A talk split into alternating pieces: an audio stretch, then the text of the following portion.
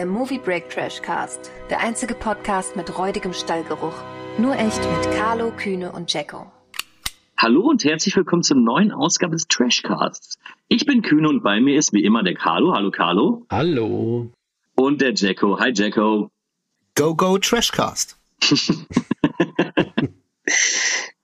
ja, wer jetzt noch nicht drauf gekommen ist, äh, wir haben ja beim letzten Mal schon angekündigt, wir wollen heute über Filme sprechen, die auf Actionspielzeug basieren. Und um euch nicht auf die Folter zu spannen, und ihr werdet es auf jeden Fall in der Beschreibung gese äh, gesehen haben, wir reden heute zum einen über Power Rangers und über die erste G.I. Joe-Verfilmung, G.I. Joe Geheimauftrag Cobra. Bevor wir dazu gehen, wir fangen natürlich wieder chronologisch an. Wir fangen mit den Power Rangers an. Und bevor wir auf den Inhalt beziehungsweise auch auf die ersten Seherfahrungen eingehen, würde mich doch mal interessieren, Hattet ihr damals eine Affinität zu Power Rangers oder ist das völlig an euch vorbeigegangen? Jacko, wie war es bei dir? Jetzt fängst du ausgerechnet mit mir an. Also, ähm, Carlo, wie glaub, war's Power Rangers kam ja zu uns, frühe 90er, kann das sein? Ähm, muss irgendwie. Äh, ich glaube nämlich, ich war damals schon zu alt dafür. Also ich glaube, das war so in Deutschland präsent, da war ich so in der fünften oder sechsten Klasse. Also so elf, zwölf, dreizehn, wie alt ist man da? Und da habe ich schon gedacht, was ist das für ein Scheiß? Und hab's logischerweise auch nie wirklich geguckt. Also ja, es lief halt im Fernsehen und damals hatte man da noch nicht viel und hat das da mal gesehen, aber mich schon am Kopf gekratzt und dachte, wer guckt das? So, das war meine Seherfahrung. Für mich war das immer übelster Mumpitz. Okay, Carlo, wie war's bei dir? Naja, ich würde mal behaupten, ich war genau die Zielgruppe. Äh, die Serie lief ja 19... Wahrscheinlich, ja. ja. 1993. Ich bin ja Jahrgang äh, 85. also, ja, da warst du optimal die Zielgruppe, das ja. ist absolut die äh, Zielgruppe. Mittags äh, bei RDL, Samstag, äh, haben wir das immer geklotzt. Ne? Bester Kumpel von mir, immer äh, von der Nachbarschaft rübergekommen, entweder ich bei ihm oder er bei mir. Dann haben wir uns immer die Power Rangers reingezogen. Also Spielzeug hatte ich jetzt nicht, aber ich habe die Serie gern geguckt. Hm, ja, also bei mir ist es ähnlich wie bei dir, Carlo. Ich glaube, die ersten zwei Staffeln, die müsste ich noch gesehen haben im Fernsehen. Ich weiß gar nicht, ich krieg's nicht mehr ganz auf den Pin, ob ich das Spielzeug hatte oder ob damals mein äh, Kumpel das Spielzeug hatte. Ich weiß nur, dass wir diese, dass wir immer da mit den Figuren und auch dann diese, diese Endbosse oder so, das hatten wir schon und haben damit dann auch äh, häufig gespielt. Also ich war auch die Zielgruppe und ich kann auch schon so viel sagen, als der Film angekündigt worden ist, war ich wirklich heiß drauf. Ja, ich bin da auch äh, durchgedreht. Damals. Äh, das war äh, mit auf jeden Fall das Sommerkinoereignis 1995. Jedenfalls für mich. Okay, dann haben wir das schon mal Ja, aber das ist ja auch genau der ähm, Punkt. Ja, ja, erzähl mal deinen Punkt. Nee, ich wollte ja sagen, also da merkt man, glaube ich, den, den leichten Altersunterschied, den wir doch noch haben, weil ich war genau, glaube ich, das Publikum, was das nicht mehr cool fand oder dass das zu albern fand, aber ihr seid ja noch mal so vier, fünf Jahre teilweise jünger. Passt ja. genau bei euch, ne? Genau die Zielgruppe. Ich war, glaube ich, genau raus aus dieser Zielgruppe gerade. Ja, das, das glaube ich auch. Ähm, bevor wir ein bisschen über den Film sprechen, mag mal jemand die Inhaltsangabe vorlesen? Naja, mögen würde ich nicht sagen, aber ich tue es mal. Ne? Also. das, war, das war auch mehr weniger eine Frage als eine Aufforderung. ja, genau. Das war keine Frage, das war eine Ansage, um Snatch zu äh, zitieren. Also. Die sechs Teenager Tommy, Kimberly, Adam, Billy, Rocky und Aisha sind die mächtigen Power Rangers, die das Universum vor einer schrecklichen Bedrohung retten müssen. Der tyrannische Ivan Us wurde nach 6000-jähriger Gefangenschaft von Lord Zerd und Rita Repulsa aus einem riesigen Ei befreit und sind nun auf Rache. Er möchte den großen Magier Sordon eliminieren, der ihn einst gefangen nahm. Nur die Power Rangers, die wahren Meister des Kampfes sind, können Us und all seine Schergen noch aufhalten. Doch bis zur Rettung der Welt, die sie um jeden Preis erreichen wollen, ist es ein sehr weiter Weg. Us ist schließlich alles andere als ein leichter Gegner. Okay, dann an der Stelle die Frage, und ich glaube, weil es bei Jacko sehr schnell äh, erledigt ist, wann hast du den Film das erste Mal gesehen und wie wirkte er damals auf dich? Äh, vorgestern habe ich ihn zum ersten Mal gesehen. Ja, und ich würde jetzt sagen, wie kann so ein Film auf einen 40-jährigen Mann wirken, der ihn zum ersten Mal gesehen hat. Ich war ja darauf vorbereitet, weil ich wusste ja, was da kommt. Ich kannte die Serie ja zumindest, äh, ja, vom, also nicht, dass ich sie selbst richtig verfolgt habe, aber ich wusste ja, was die Power Rangers sind und wie das damals schon aussah. Ja, das ist auch ganz gut, dass ich das wusste, weil ich glaube, sonst wäre ich aus dem Fenster gesprungen.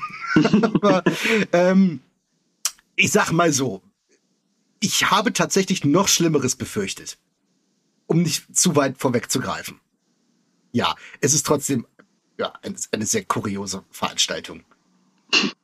Carlo, wie war es bei dir damals? Mm, ja, ich habe ihn im äh, Kino gesehen, 95. Äh, ha, da durfte mein Vater mit ins Kino. Der war ja hm. hellauf begeistert. Äh, ich fühle mit ihm, ich fühle mit ihm, der arme ja, Mann. äh, ja, also ich fand ihn äh, damals klasse, habe ich in Erinnerung. Äh, war, war klar, also das, das Ding war ja äh, heiß begehrt. Und äh, ja, wieso ist er als Zehnjähriger? Ja, das findest du gut, da denkst du nicht groß drüber nach, was du da gesehen hast. Aber ja, werden wir jetzt ja äh, im äh, darauffolgenden Gespräch äh, dann etwas beleuchten. Also ich sagte ja gerade schon, ich war heiß drauf, als der im Kino lief. Aber jetzt fragt mich bitte nicht mehr, warum. Ich habe ihn nicht im Kino sehen können, warum auch immer. Ich müsste oh eigentlich, ich glaube, ich war elf. So, das hätte, nee, ich war neun. Aber das hätte normalerweise hinhauen müssen. Aber ich weiß nicht, ob ich es nicht geschafft habe. Und mein Kumpel, mit dem ich da immer Power Rangers gezockt habe, der war drin. Und ich war natürlich Feuer und Flamme und habe gedacht, boah, das muss ich sehen. Und tatsächlich, als er dann so ein Dreivierteljahr später dann auf Video erschien, habe ich ihn mir da dann ausgeliehen. Und ich weiß auch, dass wir den irgendwie mehrfach zusammen geguckt haben und auch wirklich, wirklich begeistert davon waren, als dann endlich die Power Rangers so im, im großen Film dann da, äh, da rumgesprungen sind und gekämpft haben. Und ich nehme eins schon mal vorweg, der ganze Film ist ja auch deutlich größer als die Serie, beziehungsweise als die Serienfolgen. Und das hat mir damals wirklich imponiert. Ähm, aber das ist eben die Sicht eines Zehnjährigen oder sowas. Das, das, das muss man schon dazu sagen. Ähm, noch kurz ein paar Fakten. Äh, gedreht wurde das Ding von Brian Spicer, wenn ich es richtig ausspreche, der eigentlich wenig erwähnenswert ist, weil er nicht wirklich groß noch was dazu gemacht hat. Ähm, Budget 15 Millionen und sage und schreibe 60 Millionen doch noch eingespielt am Box Office. Ja gut, und die Schauspieler, eben alle Schauspieler, die vorher in der Serie mitgemacht ja. haben, ähm, ja, großartig. Ja, wurde auch, Ganz wurde auch damals arg kritisiert, weil die eben alles Laienschauspieler genommen haben, die natürlich auch wenig Mitspracherecht hatten, wenig irgendwie mitbestimmen durften und dadurch auch geringer oder weit geringer bezahlt worden sind. Ja, ich habe es auch gelesen, die waren nicht in der Gewerkschaft, ne? Ja. Das wurde hart kritisiert, ja, ja. Aber äh, gut, wenn man sich die anguckt, ich glaube, die haben danach auch nichts mehr gedreht, würde ich mal ganz stark behaupten. Alles, was außerhalb von Power Rangers war, da kam dann nicht mehr viel. Hm, wen wundert's, ne?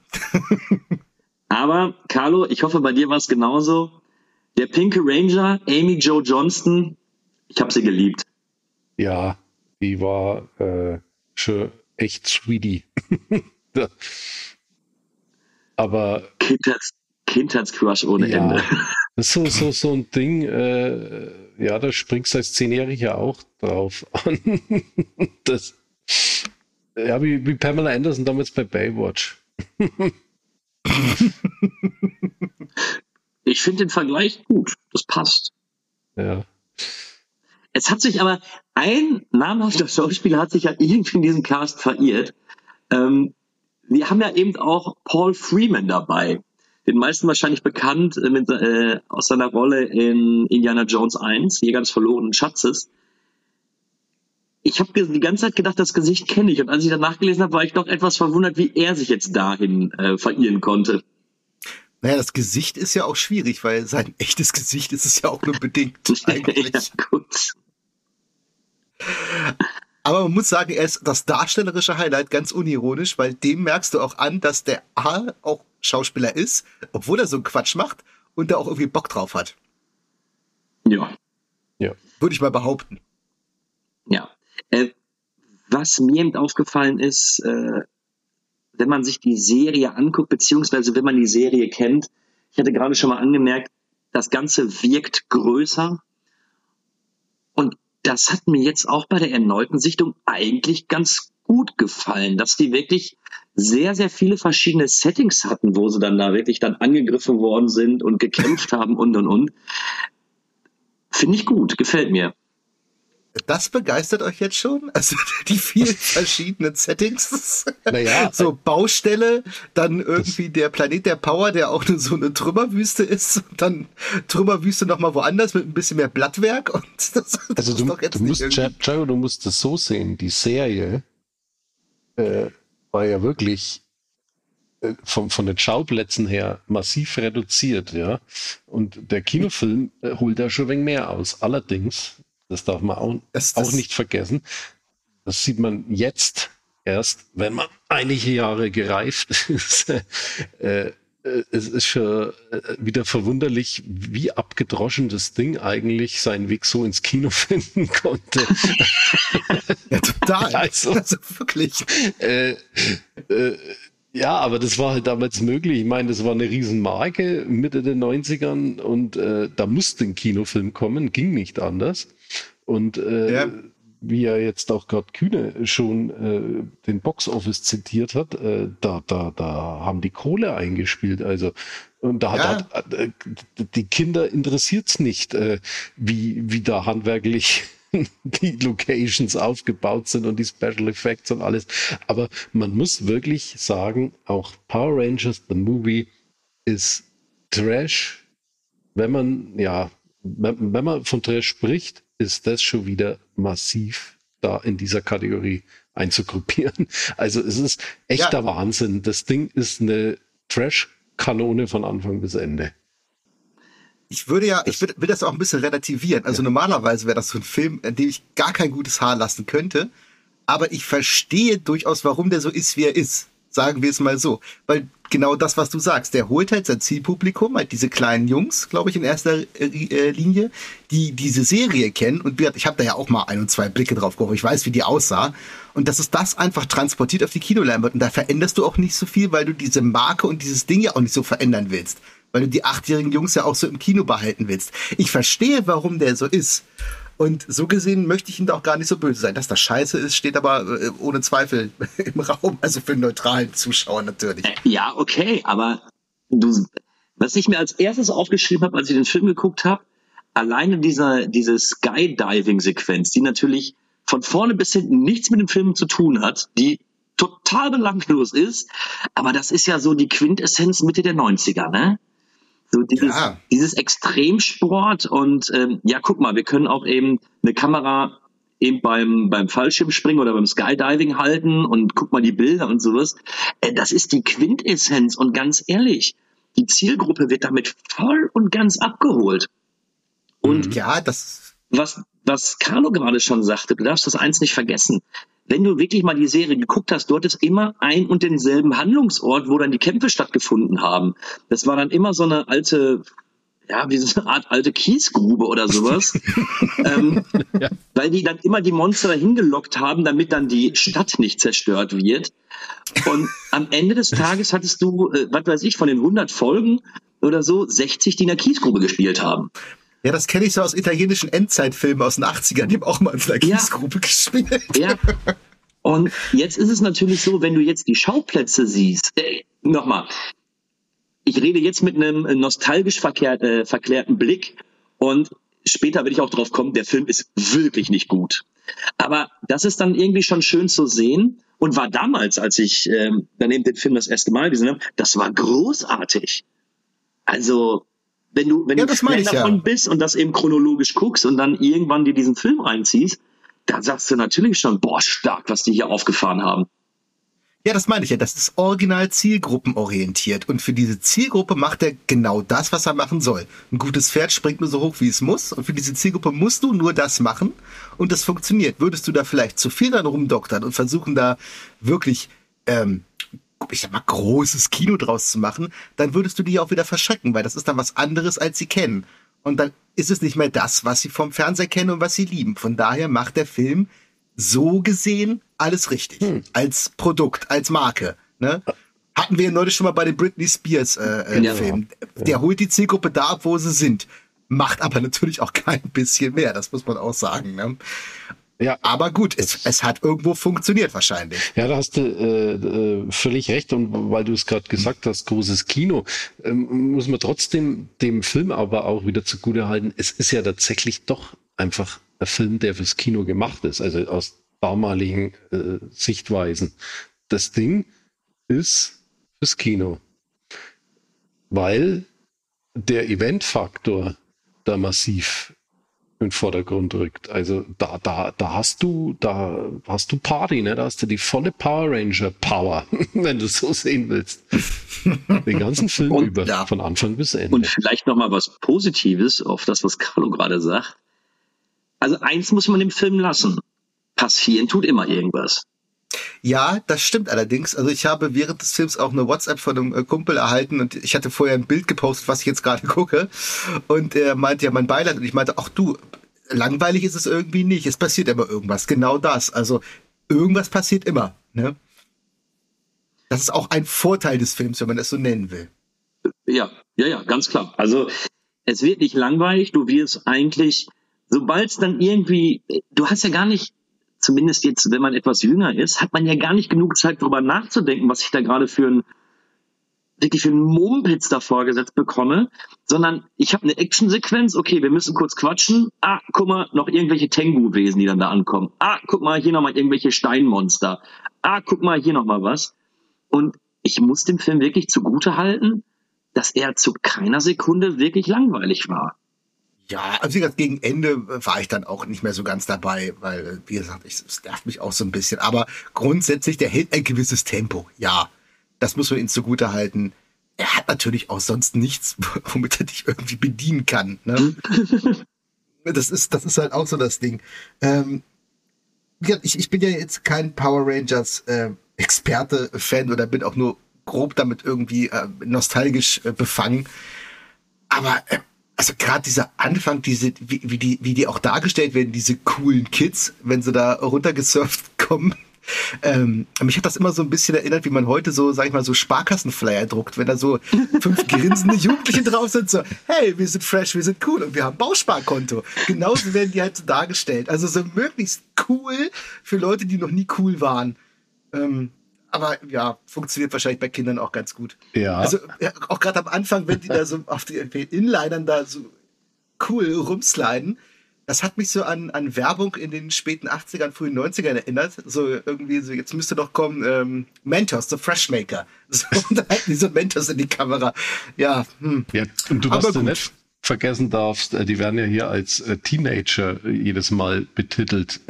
Die Schauspieler waren, ja, glaube ich, schon Mitte 30 oder was, wie die auskommen. Ja, das sind halt Amer das sind halt amerikanische Teenager, das wissen wir alle. Ja. Die werden mit Anabolika und Botox gefüttert. die sehen dann halt so aus. Also, ja, das hatte mich so alles auch so ein bisschen an die neue Generation der Turtles-Fans so ein bisschen erinnert. Ja, also ich hatte die ganze Zeit dieses Turtles-Flair. Wisst ihr, was mich das erinnert hat, als ähm, Vater eines inzwischen achtjährigen Jungen, der vor ein paar Jahren durch eine ganz schlimme Phase durch musste? An Paw Patrol, kennt ihr das? Ja. Ja, ich kenn's leider, ja. Ja, genau. Und das ist im Prinzip das gleiche Konzept, nur für kleinere Kinder und mit Hundewelpen. Ja, stimmt. Also der hat auch jeder seine eigene Farbe und seine eigene Superpower. Es ist wirklich, guck das mal, das ist so ähnlich, nur halt für noch eine Generation jünger und etwas niedlicher. Ja. ja. Mich hat das echt so ein bisschen am Paw Patrol erinnert. Also der, der Kinofilm war gut, äh, muss ich sagen. Er hat sogar ja. mir gefallen.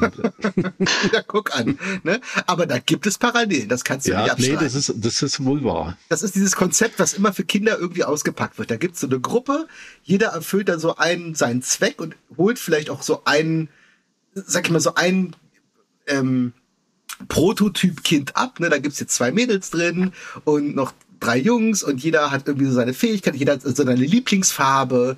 Und ja, dann gibt's ja das klare Gut-Böse-Schema und es ist auch immer irgendwie Action drin, aber bloß nicht, dass da irgendwie das noch gefährlich wird oder so.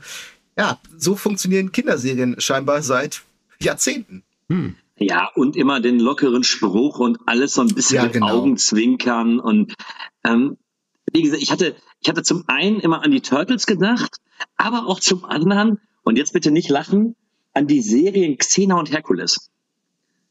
Ja.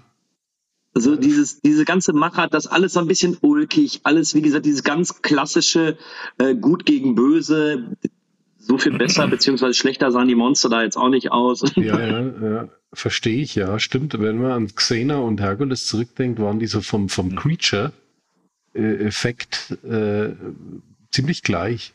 Ne? Ja. Stimmt.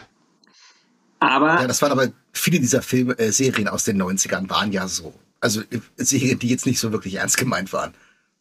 Ja, natürlich.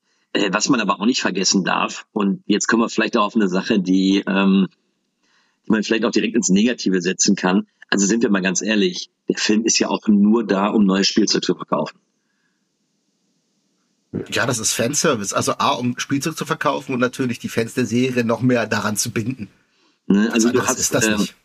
Also mir ist nämlich jetzt aufgefallen, es ist so, was mich ein bisschen gestört hat, war, dass du ein bisschen Vorwissen brauchst. Es wird irgendwie nicht alles erklärt oder so genauer ausdefiniert, was das jetzt alles soll. Ähm, aber du merkst natürlich ganz klar, dass diese alten Sorts, die sie dann später holen können, also diese, diese Tierroboter, die dann zum, zum Megasort werden, die werden ja auch aktiv in diesem Film erneuert. Und ich hatte so selber das Gefühl, das hat überhaupt nichts mit der Story zu tun. Das ist einfach nur, okay, wir wollen die ehemaligen Sorts dann damit ablösen und jetzt sollen dann bitte auch die Kinder ins Geschäft laufen und auch bitte die neuen Sachen kaufen und die Power Rangers im neuen Gewand und sowas. Ja. Und Ja. da fand ich schon, war sehr, sehr viel Kalkül drin. Wobei ich das ein ganz schönes Upgrade finde. Die waren ja vorher alles irgendwie so Dinos, ne? Also der, wie heißt der eine, der Triceratops? Ich dachte, das heißt Triceratops, aber gut, man sagt Triceratops.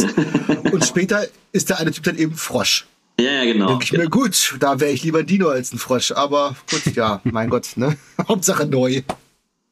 Ja, wie gesagt, es hatte für mich auch keine, es gab keinen Grund, warum das jetzt sein musste, warum da diese komplette Veränderung sein musste. Und deswegen, also das halte ich wirklich für pures Kalkül zu sagen, ey, wir können mit dem Film vielleicht ein bisschen Geld einspielen, aber jetzt überlegt euch einfach mal, wenn fünf Millionen Menschen da drin sitzen, die wollen natürlich dann auch alle das neue Spielzeug kaufen, ne? Hm. Ja, das wird auch laufen. Ich könnte mir vorstellen, diese Us, die da ja irgendwie in eine Dose abgefüllt wird, das gab es doch damals bestimmt auch zu kaufen, dann im, im Zuge des Films. Us für zu Hause aus der Dose. Irgendwie eine billige Knetmasse, wahrscheinlich hochgiftig, aber scheißegal, Kinder haben es Sag mal, gekauft. Carlo, gab's das nicht wirklich oder verwechsel ich das gerade mit Ja, das- äh, Turtles? Die hatten doch auch das Us. Also du konntest aber auf jeden Fall kaufen. auch, ja, ja. Äh, Ich, ich kann mich nicht mehr dran erinnern, wie da das Merchandise war. Äh, Was uns vielleicht weiterhelfen könnte, äh, bei der Spielzeugreihe Doku von Netflix sind, glaube ich, auch die Power Rangers dabei. Also kleiner Tipp. Ja, also ich, ich weiß, das glaube glaub ich, der zweite Turtles Kinofilm hieß doch das Geheimnis der Us. Ja, Ja, genau. Also so genau. als, von daher, das wird ja irgendwie zusammenhängen, aber vermutlich sogar. ja. Cross-Promotion quasi. Ja, äh, ist jetzt äh, das gleiche Us, ist es glaube ich nicht. Bei den Turtles war es ein anderes Us. Das ist glaube ich nur purer Zufall, aber äh, Na, wie zufällig sowas sein kann, dass beides Us heißt. Aber ja, die Turtles war der ein paar Jahre davor noch. Der war ja glaube ich von 91, da gab es ja noch gar keine Power Rangers dazu. Ja, aber das kann ja sein, dass das wieder aufgegriffen wurde. Ich weiß gar nicht. Ist es der gleiche Herrscher? Ich weiß na, na, Ich da äh, nicht so. Die Power Rangers sind glaube ich Hasbro gewesen. Aber die Turtles, Ja, wei weiß ich nicht. Die Ich Turtles keine weiß ich nicht mehr jetzt, welcher Spielzeughersteller das war. Äh, dann muss man eben, also ich finde das ganz toll, eben da bei Netflix diese uns, die Spielzeuge unserer Kindheit, da sind glaube ich auch die Power Rangers dabei die Turtles, die Folge habe ich schon gesehen. Also äh, nur ein kleiner Tipp, wenn ihr euch mal darüber wieder äh, Sachen ins Gedächtnis rufen wollt, guckt euch's an. Es äh, ist schöner Flashback in die Kindheit. Das würde ich gerne machen, wenn mein Gibt's da- Netflix endlich wieder funktionieren würde. Das ist ein anderes Thema. Aber gibt's da auch Masters of the Universe? Das ist meine Kindheit. Ja, die gibt's auch. Also äh, Oh, oh ja, das ist ja klasse. Das muss ich die, gucken. die habe ich ja Damit bin ich groß geworden. die habe ich ja natürlich, äh, äh, also He-Man war ich ja auch großer Fan. Ne? Also ich, ich sammle ja jetzt auch wieder die, die neuen, die von Mattel rausgekommen sind, nur so am Rande. ah, okay, ja. Ich hätte ja meine ganzen alten aufheben sollen. Mein Vater hat's mir damals schon gesagt. Hebt das Zeug auf, das wird mal was wert. Ich hab's ja- ich hab's recht ja hat er alle noch. gehabt. Ich hab's nicht gemacht. Ich habe sie alle noch. Ach echt? Na Mensch, darf ich mal zum Spielen Kannst kommen? du gern machen. Kann man, kann man Weil die sind bestimmt alle eingepackt, damit sie nichts an Wert verlieren. Weißt du? Das Nein. kannst du dann auch wieder machen. Kühne. Erklär mal Ende der 80er ein, Kind, dass es seine Master of the Universe Figur nicht auspacken soll. Das meinte ich ja. Mein Also- Vater predigt mir, hebt das ganze Zeug auf. Liegt natürlich alles durcheinander irgendwo in der Kiste auf dem Dachboden. Nichts passt mehr zusammen. Ja, klar. Erklär das mal dem Kind. Ich genau so hatte ist das mit Star Wars Spielzeug. Äh, das hätte ich irgendwie behalten sollen. Das war damals schon schweineteuer. Und jetzt denke ich mir, das könnte ich für richtig viel Kohle verkaufen. Aber Tja. Aber wir schweifen jetzt auch ab. ich Ja. wollte gerade, ich wollte gerade das Gleiche sagen. Ja. ähm, Jacko, was mich mal interessiert hat, du warst ja jetzt mit der Serie nicht so vertraut. Ähm, Nein. War dir eigentlich alles so klar oder bewusst, was in diesem Film passiert? Weil, wie gesagt, für mich schien es fast so, als hätte man doch Vorwissen haben müssen, um dem Film zu folgen. Ja, das kann ich nachvollziehen. Also am Anfang so ein bisschen. Es ist natürlich alles so schlicht, dass man nicht wirklich lange braucht, um das irgendwie in Zusammenhang zu setzen. Aber ähm, ich wusste jetzt zum Beispiel nicht direkt, wer, wie heißt der Zart? Nicht Zardos heißt er nicht. Wer heißt der denn? Sor- Sordon? Sordon. Sordon? Sordon, wer das ist und warum die Power Rangers die Power Rangers sind. Das wird's am Anfang durch so eine Texttafel ganz kurz versucht zu erklären, aber ja, das hat man ja relativ schnell drauf. Ne? Ein paar Sachen kannte ich ja noch. Wie ist dieser epileptische Roboter, der der ganze Zeit da hektisch rumläuft? Ähm, Al Alpha 5 Ah, Alpha, genau. Den kannte ich irgendwie auch noch, also vom mal irgendwie drauf gegucken. Aber ja, es, es schadet sicherlich nicht, ein bisschen Vorwissen zu haben.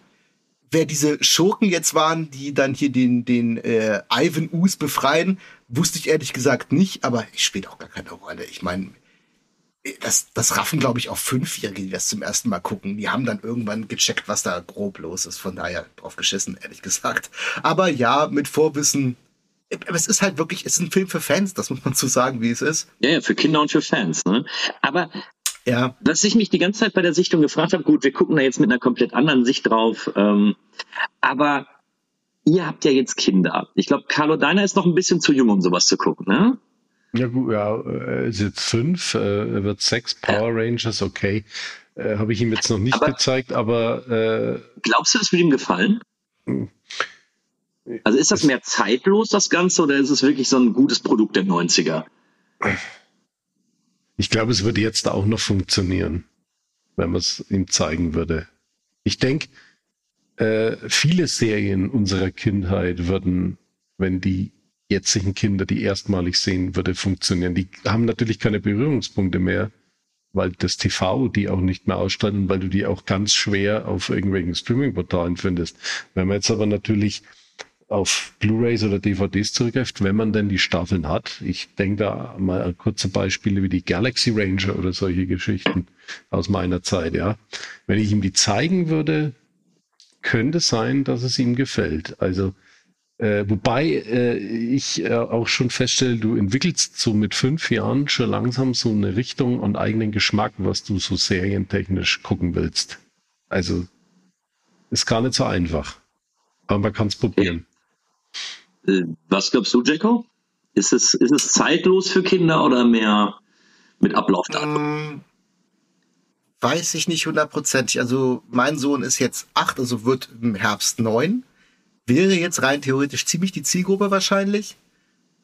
Ich glaube, wenn ich ihm das zeigen würde, ich könnte mir schon vorstellen, dass er das zumindest gucken würde, also sich erstmal da ranwagen würde, nicht gleich sagen würde, äh, nee, das ist nix. Doch, ich glaube, das funktioniert heute noch für, für Jungs, also ganz besonders Jungs. Bei Mädchen bin ich mir da nicht so sicher. Gerade in diesem Alter, Grundschule. Ich glaube, da funktioniert das schon. Gerade wenn dann noch so dieser Aspekt mit diesen, ne, die- diesen Dino-Power dann noch dazugeholt wird und Ninjas und irgendwelche Monster, die aber nicht wirklich gruselig sind. Doch, ich glaube, das geht schon noch. Ähm, Ich bin ganz froh, dass er den Film nicht mit mir zusammen geguckt hat, weil dann würde er vielleicht in nächster Zeit mehr davon gucken wollen. Ich halte es ein bisschen von dem Film, weil ich habe da einfach keinen Bock drauf. ähm, ja, ich glaube schon, das würde noch funktionieren. Aber ich glaube, das geht relativ schnell und man findet es dann uncool. Weil ich habe ja auch gesagt, als Power Rangers lief, war ich so 11, 12, als das zum ersten Mal hier irgendwie präsent war. Und da habe ich schon gedacht, was ist denn das für ein Rotz? Weil da war ich, glaube ich, genau an dem Punkt, wo ich das nicht mehr gut finde. Aha. Zwei Jahre vorher wäre das vielleicht was anderes gewesen. Aber also das geht, glaube ich, relativ schnell, dass das kippt. Ja, was ich noch einwerfen kann, wenn du mal an vielleicht an deine eigene Kindheit zurückdenkst, äh, Serien, die jetzt nicht aus unserer Zeit äh, sind, äh, eher unsere, von unseren Vätern. Also ich kann mich erinnern, ähm, mein Vater hat mit mir ganz viel die Serien aus die 50er, 60er geguckt, die er als Kind geguckt hat. Also Bonanza, mhm. äh, Schirmscham ja, und Melone, ja. Time Tunnel, solche Geschichten. Ich habe die als Kind gesehen und fand die aber auch prima. Also ja, das stimmt. Also das hat bei mir auch, das funktioniert dann doch noch. Ja. Ne? Von daher, ja, ich, ja, ich kann mir gut vorstellen, in dem Alter, in dem er jetzt ist, würde das auch noch funktionieren. Hm. Ähm, ich habe eine schöne Review gefunden. Und da wird tatsächlich Power Rangers, der Film, als der heilige Gral des Trash-Films äh, bezeichnet. Und wir sind im Trashcast, uns wird manchmal vorgeworfen, dass wir eben in Anführungsstrichen nicht über äh, Trash-Filme sprechen. Aber jetzt haben wir doch eigentlich einen Kandidaten gehabt, der wunderbar in dieses Format passt, oder? Zum Teil. Weil es ist, er hat natürlich sehr trashige Elemente oder man kann ihn wunderbar als völligen Trash wahrnehmen. Für mich ist Trash aber auch immer noch ein bisschen was Unkalkuliertes zum Teil. Also irgendwas, was so mehr oder weniger zufällig passiert oder durch Unvermögen oder durch und äh, weiß ich nicht. Und Power Rangers ist eigentlich genauso, wie er sein soll. Die Macher wollten den genauso haben, wie er ist. Von daher ist es nicht direkt Trash in meinen Augen, aber man kann ihn natürlich als Trash-Film, ähm, sag ich mal, äh, wahrnehmen oder äh, so, so konsumieren. Mhm, okay. Carlo, was sagst du? Weil ich sehe jetzt ein bisschen anders als Jacko tatsächlich. Ja, also äh, wenn ich es jetzt so sehe, mit allem Wissen, was sich all die Jahrzehnte jetzt angehäuft hat, es ist ich meine, wenn die etwas mehr Geld in die Hand genommen hätten, das wahrscheinlich auch zur Verfügung stand, hätten die da ein modsmäßiges äh, äh, Special Effect Spektakel raushauen können bei dem Kinofilm oder sich da wesentlich mehr ins Zeug legen können als jetzt bei der Serienproduktion.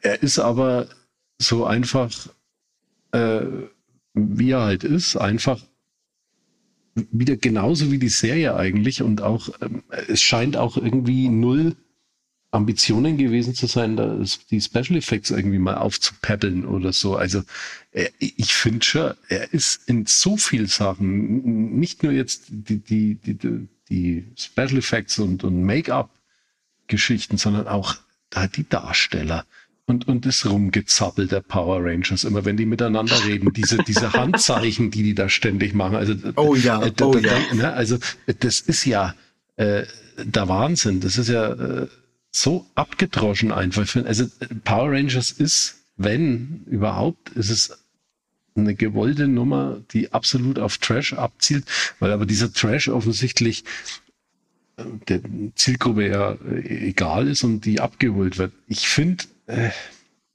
ob das so kalkuliert ist, irgendwo schon. Doch. Vielleicht konnten sie ja, es auch doch, nicht besser. Es. Das glaube ich nicht. Also ganz klar nochmal. Übrigens witzig, dass du das erwähnst. Ich fand's auch cool, sobald die zum ersten Mal ihre Kampfanzüge anhaben, sobald die sich mit dem Oberkörper bewegen, geht sofort, egal was die machen, Hand nach links. Fand ich toll. Ähm, aber das ist ja gewollt. Das soll genauso wirken, wie es in der Serie wirkt. Und die soll auch so wirken, nicht weil sie es nicht besser können, sondern weil das reicht. Weil das reicht und weil man Kinder damit abholt. Ja. Das ist genau das Ding. Für mich hat Trash immer noch so diesen, diesen leicht unfreiwilligen Faktor. Entweder man wollte was viel Besseres, hat aber nicht die finanziellen Möglichkeiten und macht dann halt aus der Not eine Tugend oder äh, man kann es nicht besser. Oder so, so Filme, die wir jetzt zum Beispiel hatten wie ein Turbulence, der nicht schlecht ist, sage ich mal. Der aber trashig wirkt, weil der sich viel, viel höhere Ambitionen setzt und an gewissen Dingen, die er nicht umsetzen kann. Das ist für mich dann eher Trash, obwohl das wenn man die jetzt mit, mit Power Rangers vergleicht, Power Rangers natürlich in Anführungsstrichen viel, viel trashiger wirkt. Aber Power Rangers will genau das, was er, was er hier abliefert, genauso soll der aussehen. Ja, obwohl er wahrscheinlich eine Mischung ist äh, aus dem. Da denke ich auch, spielt viel eine Rolle, dass es einfach auch nicht besser konnten. Also von, von ihren, von ihren kreativen Fähigkeiten. Oder? Ihr dürft eine Sache nicht vergessen. Was auf 20 Minuten funktioniert, muss nicht auf 90 Minuten funktionieren. Und ja, wir kannten oder wir wussten natürlich, dass die Schauspieler nicht gut sind. Du darfst aber dabei nicht vergessen, dass in diesen 20 Minuten Folgen, die du dir angeguckt hast, die Minimum 10 Minuten da ihre Anzüge anhaben, dann hast du fünf Minuten noch einen Monolog von den Bösewichten und dann hast du vielleicht fünf bis sieben Minuten, wo die Schauspieler eben schauspielern müssen. Und ich finde schon, dass man in diesem Film ganz klar merkt, dass die eben, weil die so lange auch ohne Ausrüstung rumlaufen, dass die komplett an ihre Grenzen kommen. Und ich glaube nicht, dass das eingeplant war. Ähm, ebenso, ja, natürlich soll die Story Kinder abholen, aber das ist natürlich alles wirklicher Müll, was sie da, da irgendwie erzählen und machen und tun. Und ganz stark finde ich eben auch, dass du in dem Endkampf merkst, das sieht ja, also da gab es 1995 gibt's Filme, die günstiger waren und weitaus bessere Special Effects hatten als, als das, was die äh, sich da verzapft haben. Und das stimmt, aber 90er Jahre und äh, CGI ist ja immer so eine Sache. Ja, du hast da halt die Paradebeispiele Jurassic Park Independence Day, wo du heute noch sagst, boah, wie haben die das gemacht? Und du hast selbst relativ gute Filme aus den 90er, wo das CGI aussieht wie, ähm, um Himmels Willen, was soll das? Und ich finde, der Film, dafür, dass der am Ende hier so eine, mehr oder weniger so eine, ja, ich will nicht sagen Godzilla-mäßige, ähm, wie, ist der Fachbegriff? Kajun, Kai, Kai, äh, Kaiju-Action daraus, äh, Kaiju-Action da raushaut. Also, das sieht natürlich total beschissen aus, aber ich finde schon mal mutig, dass er das überhaupt versucht. Mit diesem Riesenskorpion oder was da nicht alles los ist. Und da, so sehen leider viele 90er Jahre Filme aus, die sich sehr auf CGI verlassen. Ohne das jetzt gutheißen zu wollen, aber guck dir mal andere Filme aus den 90ern an, die so viel auf CGI setzen. Also hatten wir ja auch schon, ne? Johnny Mnemonic oder ja, auch Virtuosity zum Teil. Das sah auch teilweise gruselig aus. Ja, aber wie gesagt, ich glaube, ich sehe deinen Punkt. Für mich ist es, also ich würde ihn trotz alledem wirklich als, als wirklich reines Trash-Produkt sehen. Und für mich ist das auch gut, dass ich ihn als Trash-Produkt sehen kann, weil als, als ernstzunehmenden Film wird es schwierig. Da wird es wirklich schwierig. Ja, natürlich. Also das steht außer Frage. Den muss man auch mit, mit Spaß und äh, am Unsinn und am, am, am völligen Scheitern irgendwo betrachten, sonst geht da natürlich nichts. Ja. Habt ihr noch irgendwas zu Power Rangers? Nö. Hm.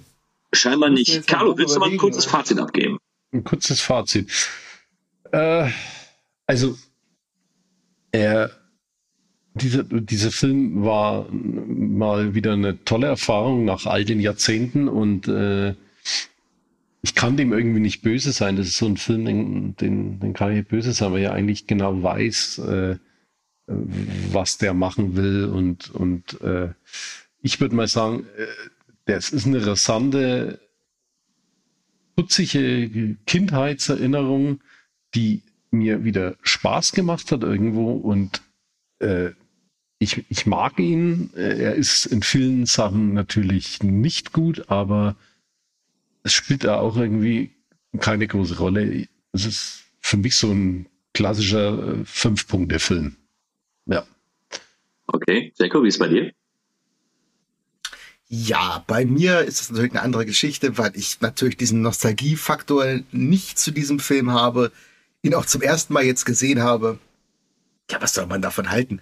Ich, ja, ich möchte ihn zugute halten. Er holt die Zielgruppe genau da ab, wo er sie haben will. Er macht wahrscheinlich auch so gesehen vieles irgendwo richtig, aber es ist natürlich nicht richtig für mich und es, ist, es, ist, natürlich alles unfassbarer Blödsinn. Äh, gruselige Darsteller, äh, ja, beschissene Effekte und wie gesagt, ich kann ja auch so, so sehr absurden Trashfilmen immer was abgewinnen, aber dafür ist das natürlich auch nur eine Spur zu harmlos und kindlich. Also wenn das jetzt so völlig oben drüber gehen würde und sich noch irgendwelche Geschmacklosigkeiten rausnehmen würde, ja, ich gucke mir auch italienische Endzeitfilme aus den 80ern an, das ist eine andere Baustelle.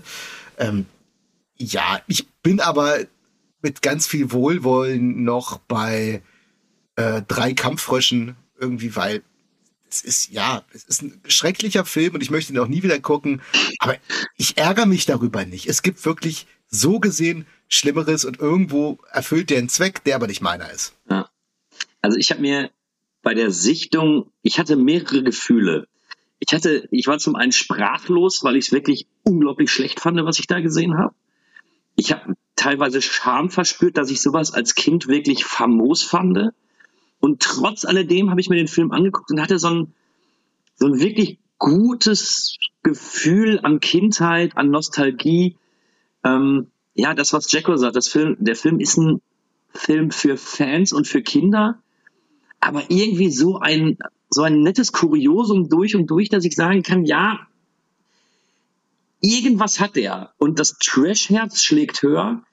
Aber wenn du das natürlich vergleichst und wenn du dir die ganzen anderen Punkte anguckst, da kannst, also ich persönlich kann dem Film da nicht mehr als äh, vier von zehn strahlenschießende Metallskorpione geben. naja, immerhin. Also da haben wir jetzt einen Schnitt, der, glaube ich, höher ist, als man denken könnte. Ja. Wenn wir mal unsere Wertung zusammenrechnen.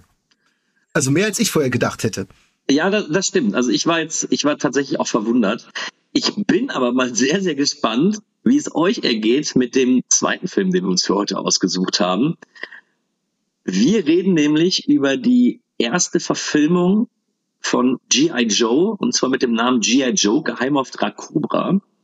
Und bevor wir da auf die Inhaltsangabe gehen, auch da, hattet ihr früher als Kind Berührungspunkte mit den G.I. Joe-Figuren? Wie war es da bei dir, Carlo? Mm, überhaupt nicht. Ich glaube auch, äh, G.I. Joe war in unseren äh, äh, Regionen hier äh, so gut wie unbekannt. Vielleicht bei irgendwelchen Hardcore-Sammlern damals. Könnte mir gut vorstellen, dass das dann doch wenn so mehr die älteren Erwachsenen noch abgeholt hat. Aber in, in, in Europa, Deutschland, G.I. Joe, ich, ich kann mich erinnern, es gab eine Zeichentrickserie, aber die habe ich auch wenig verfolgt. Also sehr, so gut wie keine Berührungspunkte meiner Kindheit. Und wie ist es bei dir, Jacko? Ist da bei dir das Alter vielleicht so, dass du dann sagst, ja, du hattest da eher Berührungspunkte? Überhaupt nicht. Aber ich glaube wirklich, G.I. Joe ist so ein sehr amerikanisches Ding. Ich weiß gar nicht, ob das in Europa überhaupt stattgefunden hat oder in Deutschland glaube ich fast gar nicht. Könnte ich mich nicht dran erinnern. Auch an die Serie könnte ich mich nicht erinnern. Ich kenne dieses ganze G.I. Joe-Ding eigentlich aus nur aus amerikanischen Filmen oder Kinderserien, wo das da mal erwähnt wird. So, keine Ahnung. Vielleicht hat auch was damit zu tun, Deutschland und, und Militär und als Spielzeug ist ja immer ein bisschen schwierig. Ja, also da sind die Amerikaner ja immer ein bisschen stolzer auf äh, die Leistung ihrer Soldaten, als wir Deutschen das so sind, aus, aus Gründen. Ne? Deswegen weiß ich nicht, ob es bei uns das überhaupt mal stattgefunden hat. So. Naja, also da bin ich sehr, sehr glücklich darüber, weil mir geht's genauso wie euch. Also ich würde auch behaupten, dass man irgendwie G.I. Joe-Figuren mal vorher in irgendwelchen Filmen oder Kinderserien, dass das mal angesprochen worden ist. Ähm, aber ich hatte auch keinerlei Berührungspunkte. Und jetzt, äh, Carlo, wo du sagst, es gab mal eine Trickserie, ja, da dämmert was, aber die habe ich auch nicht wirklich geguckt. Also, ach ja. Hm. Wer würde mal die Inhaltsangabe vorlesen von G.I. Joe Geheimauftrag Cobra? Ja, das mache ich doch mal. Also, der Transport einer neu entwickelten Waffe wird mit einem Armeekonvoi zum Verhängnis. Die Terrorgruppe Cobra bemächtigt sich der begehrten Koffer und kann auch nicht von den plötzlich auftauchenden GI Joes Geheimorganisation aufgehalten werden. Zurück bleiben lediglich die Soldaten Duke und Weems, die sich spontan zum Beitritt bei den Joes bemühen. Und die Lage ist ernst. Cobra beabsichtigt beabsichtigt die flächendeckende Zerstörung von Großstädten, hat aber zusätzlich mit dem Doktor und seinen Forschungen noch viel finstere Pläne.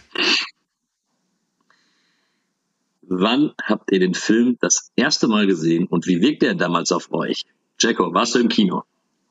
Nein, natürlich nicht. Und ich habe ihn auch vorgestern zum ersten Mal gesehen. Ich habe mir beide im Double Feature gegeben. Ei. Ja, ja. Ähm, ich hatte damals, ich habe natürlich mitbekommen, dass der kommt. Ich hatte aber keinen Bock auf den Film, weil das ist in der Regel nicht so mein Genre. Also solche, sag ich mal, Blockbuster, die auf irgendwelchen Spielzeugen oder Games oder was auch immer. Das ist eher nicht so meins. Und da warte ich erstmal ab, wie gut werden die aufgenommen, lohnt sich das? Und der wurde ja wirklich platt gemacht ohne Ende. Ja, hat mich wirklich null interessiert. Und hätten wir jetzt den Cast nicht gemacht, hätte ich ihn wahrscheinlich bis heute nicht gesehen. Kurz und knackig. Aber du, Carlo, enttäusch mich, du warst im Kino. Nein, ich hab, der ist irgendwie damals 2009 völlig an mir vorbeigegangen. Warum auch immer, äh, okay. verstehe ich nicht. Äh, ist ja ein Stephen Summers Film und äh, auf den halte ich ja eigentlich trotzdem große Stücke. Aber zu dem Zeitpunkt keine Ahnung. Ich liefer nicht. Ich denke aber schon, dass er bei uns im Kino lief. Aber irgendwie ging der völlig an mir vorbei. Ich habe den dann mir irgendwann mal in einer äh, Aktion auf Blu-ray gekauft und da habe ich ihn dann auch erstmalig gesichtet. Ah, okay. Ja, also ich habe ihn äh, tatsächlich im Kino gesehen. Aber auch eher, weil ich die, äh, weil mir da der Regisseur im Steven Summers äh, ein Begriff war und der mich bis dato eigentlich auch selten enttäuscht hat. Und damals, das war auch noch so die Zeit, wo ich auch noch solche Filme wie Van Helsing noch ganz okay fand. Und da war Oh, der eigentlich war, für mich der war klar. auch von Steven Summers? wie bitte? Der war auch von Steven Summers? Ja. Ja, den hatte ich. Ah, ich habe gerade überlegt, woher kennt man den außer die Mumie? Okay, Van Helsing, Ja, ja. dann weiß ich auch, warum ich G.I. Joe nicht Und gucken mit wollte. der großartige Octalus. Ja, wir hatten äh, Stephen Ah, Summers. Octalus, ja, Sogar schon zweimal im Trashcast, äh, Pascal und ich damals. Van Helsing und äh, den Octalus. Ach ja, Octalus, da habe ich auch noch Erinnerungen dran. Der war besser als Van Helsing auf jeden Fall. Tatsächlich habe ich Octalus die Tage nochmal geguckt und da haben wir wieder so ein Ding. Die 90er-Effekte waren wirklich scheiße, aber der Film ist geil. Octalus, das weißt du doch, ich habe den in den 90ern, ich glaube auf Premiere damals noch gesehen und ich erinnere mich noch an das Ende. Das Ende ist der Knaller. Das ist doch dieses, wo die dann auf dieser Insel sind, dann hörst du irgend so einen Schrei, da fliegen irgendwelche Bäume weg und dann so, und was kommt jetzt? Ja, und dann ist der genau. Film vorbei, oder? Ja, großartig. Und dann Das kam niemals. Teil 2. Das fand ich Dann super. kam genau. niemals Teil 2. Auf jeden Fall hatte ich die, ähm, die Filme dann eben schon gesehen und habe mir da eigentlich gedacht, ja gut, Steven Summers, äh, Garant. Und habe mir den angeguckt und sagen wir es mal so, das ist komischerweise einer der Filme gewesen, der damals, und damals habe ich mir wirklich fast alles geholt, was ich mir im äh, Kino angeguckt habe, auf DVD oder auf Blu-ray. Nee, damals war DVD natürlich. Und der hat es nicht geschafft, weil ich den irgendwie ad acta gelegt hatte und mich nur noch an eine Szene erinnern konnte und das war's dann auch. Und ähm, ja, müssen wir mal herausfinden, ob es gerechtfertigt war oder nicht. Darf ich raten, welche Szene? Äh, ja, darfst du gerne? Also äh, Oberbegriff Paris? Ja, natürlich. Ja, natürlich, ja, war Natürlich. klar. Weil ich auch bei uns in den Chat die ganze Zeit Paris mit 1000 Herzchen reingeschickt habe. Das habe ich gar nicht mehr auf dem Schirm, aber das war jetzt die einzige Szene, die ich jetzt sagen würde, die muss man wirklich mal hervorheben. Aber dazu kommen wir gleich. Genau. Das Ding hat tatsächlich ein Budget von 175 Millionen Dollar gehabt, hat aber auch 302 Millionen eingespielt. Jetzt weiß ich natürlich nicht, wie das damals mit Marketing war, ob das Ding jetzt ein Erfolg war, aber insofern, es kam Teil, äh, zweiter Teil davon. Also von daher glaube ich schon, dass der ja seine Fans gefunden hat und irgendwo auch sein Publikum gefunden hat. Ja, Jacob, fang du mal an. Wie fandest du ihn jetzt bei deiner Erstsichtung? Hm, ja, schwierig, ambivalent könnte man sagen. Also ich habe nicht viel von dem Film erwartet, ganz klar. Und als er dann so losging, er, er startet ja dann doch relativ rasant. Da gibt's ja eine relativ große Action-Szene am Anfang, wo eben dieser Konvoi überfallen wird. Das ist schon ganz ordentlich. Ähm, mir ist aufgefallen, relativ viele bekannte Darsteller. Ja. Das hat mich ein bisschen überrascht. Also Star-Aufgebot ist schon beachtlich. Also vielleicht nicht die absoluten Megastars, aber wer sich so ein bisschen im, im Kino auskennt, wird da sehr viele Gesichter erkennen und wundert sich auch darüber, dass ein paar prominente Namen einfach so in absolut so random Nebenrollen äh, auftauchen. Gut, Brandon Fraser, das hatte wahrscheinlich wirklich was als, als Freundschaftsdienst für wegen der Mumie und dem Regisseur Stephen Summers zu tun. Ne, da kommt, taucht ja auch der, der, wer ist der Arnold Voslo Ja. auf, den ich ja immer ganz gerne sehe, den man halt nicht so oft zu sehen bekommt. Den finde ich aber ganz cool. Ähm, das war schon ein bisschen erstaunlich, fand ich. Und bis zur Hälfte des Films, also bis diese berüchtigte Paris-Szene kommt, fand ich den gar nicht so schlecht. Diese Paris-Szene hat mich richtig gehuckt. Die fand ich echt überraschend cool und habe eigentlich gedacht, ach guck an, der Film kann ja was. Also das ist so ein richtig schöner Hau weg Popcorn Action Blödsinn. Und ab dann hat er leider so dermaßen verkackt. Also er ging wirklich stetig bergab, dass es, dass ich echt Schwierigkeiten hatte, da ein Fazit zu ziehen. Ähm, Ich würde jetzt gerne einfach mal mich da einklinken und ich habe genau das gleiche Gefühl jetzt bei der Sichtung gehabt, weil die erste Filmhälfte muss ich wirklich sagen, ich habe den Film irgendwie, ich habe gesessen mit so einem Lächeln im Gesicht, dann kam Paris und ich dachte mir, wie- wieso hast du den Film damals so abgestraft? Wieso, wieso ist er so komplett an dir vorbeigegangen? Und ich finde auch, und darauf möchte ich auch später ein bisschen genauer eingehen, er trifft in der zweiten Filmhälfte Entscheidungen, die mir nicht mehr zusagen, die wirklich, die wirklich mir gar nicht gepasst haben, was ihm irgendwie verwehrt, so ein, so ein klassischer No-Brainer zu sein. Mhm. Ich, ich würde sogar noch ein bisschen weitergehen. Ich finde, der Anfang, also bis, sagen wir, bis Paris, sagen wir mal grob die Mitte des Films, mehr oder weniger, macht er das vom Aufbau eigentlich ganz gut. Weil du hast diese drei großen Action-Szenen, also einmal der Überfall auf den Konvoi, dann der Überfall auf die Zentrale und dann eben Paris. Und die, der steigert sich von Action-Szene zu Action-Szene deutlich. Ja. Die erste ist schon okay für den Anfang, die zweite ist schon ganz cool, die dritte ist ein Knaller. Und dazwischen hast du so ein bisschen Leerlauf, brauchst du halt bei so einem Film, klar. Und der wirft wahnsinnig viele Figuren da rein. Und wahnsinnig viele Ideen und, und Möglichkeiten. Was macht man damit? Und in der zweiten Hälfte weiß er nicht mehr wohin und er verzettelt sich dann gnadenlos. Am Ende wird nichts irgendwie nur ansatzweise brauchbar zu Ende erzählt. Und dann stehst du da und denkst dir, super, muss wohl ein zweiter Teil her, weil das war jetzt nix und vielleicht passiert da noch irgendwas. Ja. Carlo, welche Gedanken hattest du bei der Sichtung? Ähm, wie du schon jetzt gerade erwähnt hattest, äh, warum äh, strafe ich den Film so ab? Ich habe den ja erstmalig auch nur auf Blu-ray gesehen. Das war jetzt praktisch die Zweitsichtung. Und ich ich fand, also ich habe ich hab meine alte Wertung mal aufgerufen, da war der ziemlich ähm, im Keller. Jetzt bei der Zweitsichtung muss ich sagen, warum habe ich den so abgestraft? Der ist ja eigentlich äh, von seinem Aufbau her, auch von der Action schon ordentlich, weil er ja eben die, die Actionsequenzen steigert. Paris steige ich mit ein. Ist eine ziemlich äh, Wucht vom, vom, vom Timing her und von der Inszenierung und die ganze Action und Explosion und äh, ja. Ähm, zwischendrin fader Beigeschmack sind dann doch dann immer so Special Effects, die dann immer wegen so äh, nicht ganz dem Standard auch 2009 entsprechen. Äh, aber mhm. der Film drückt schon ordentlich auf die Tube, finde ich. Und äh, ich fand ihn jetzt tatsächlich wesentlich besser als bei der Erstsichtung, äh, obwohl der natürlich massiv seine ja, Fehler einfach hat. Ne? Äh, er, er macht immer so eine Kurve nach oben und dann fällt er aber hinten wieder runter. Also er kann nicht konstant zu dieses Level halten. So fand ich ihn jetzt. Hm. Hm. Ja, ähm, was du schon sagst, die, die, Special Effects, das ist mir auch aufgefallen, da schwankt der auch gewaltig mhm. teilweise. Ähm, Gerade am Anfang, wenn die in diese Zentrale da in Ägypten fliegen, das sieht aus, also wirklich lächerlich für einen Film mit diesem Budget im Jahr 2009. Und auch später äh, gibt es dann irgendwie, wo die dann in der Arktis sind, so eine Szene mit so einem Eisbär, die auch hätte gar nicht drin sein müssen. Und dieser Eisbär sieht so scheiße aus. und im Prinzip, das gesamte Finale unter Wasser sieht auch sehr schäbig aus, dafür, dass es zwischenzeitlich überraschenderweise wieder ganz gut aussieht. Ich weiß gar nicht, was da los ist. Ist denn irgendwann bei die Cola ausgegangen für die Special Effects? Weil es ist ja nicht konstant so. Manchmal sieht das ganz brauchbar aus, aber an manchen Stellen dann wieder so beschissen, ist mir völlig unerklärlich, wie da so eine Unkonstanz reinkommen kann. Und ich glaube, du hast es gerade schon selbst beantwortet, Jacko. Du hast vorhin gesagt, dass du dich gewundert hast, wie viele bekannte Gesichter da auch auftauchen.